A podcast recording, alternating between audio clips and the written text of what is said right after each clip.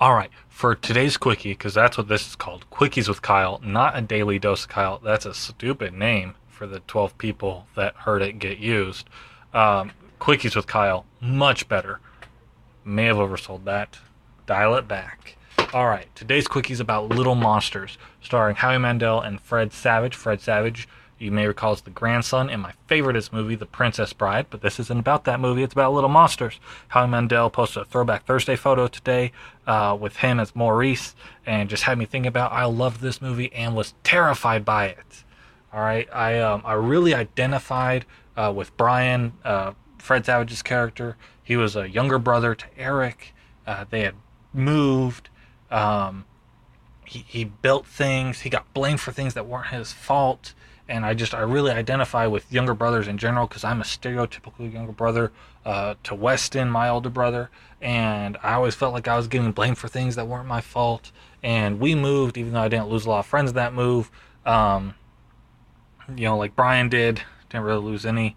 That's a different story.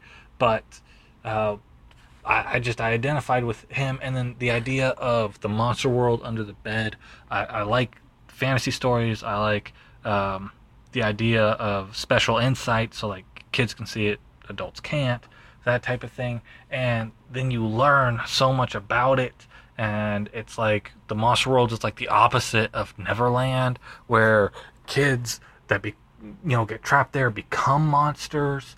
And instead of staying young forever on Neverland, always having fun, they become these scary creatures. But more important than that is Brian's journey throughout the whole thing.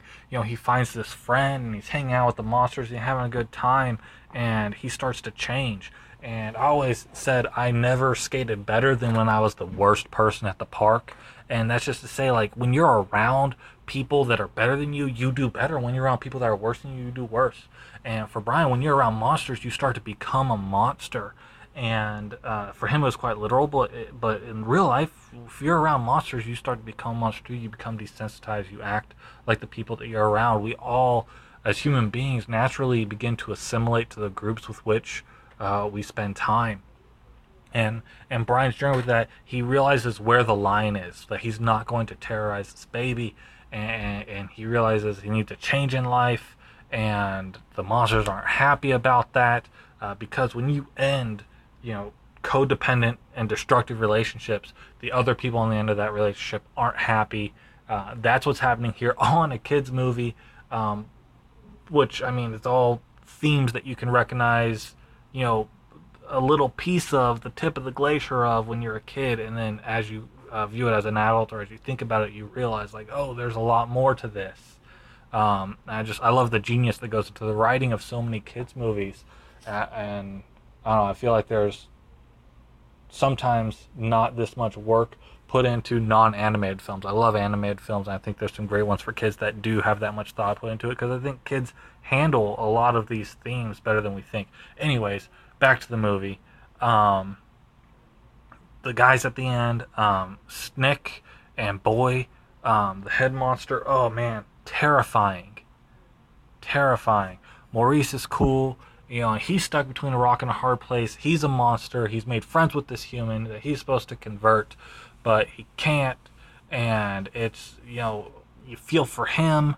And it's like, he's kind of a bad guy, but he's not the big baddie in it, like Boy is, and just, so that ending scared me, but, the good guys win. Hopefully I'm not spoiling anything for anybody, but it was exhilarating as a child to watch it. I watched it multiple times.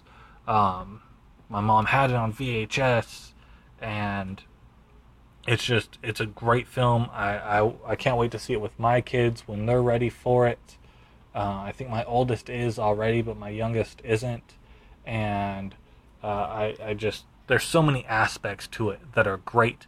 I recommend everybody go and watch Little Monsters. I don't know if it's streaming on Netflix or Hulu or Amazon or anything, because I didn't look that up before recording this. Probably should have. But find a way to watch Little Monsters.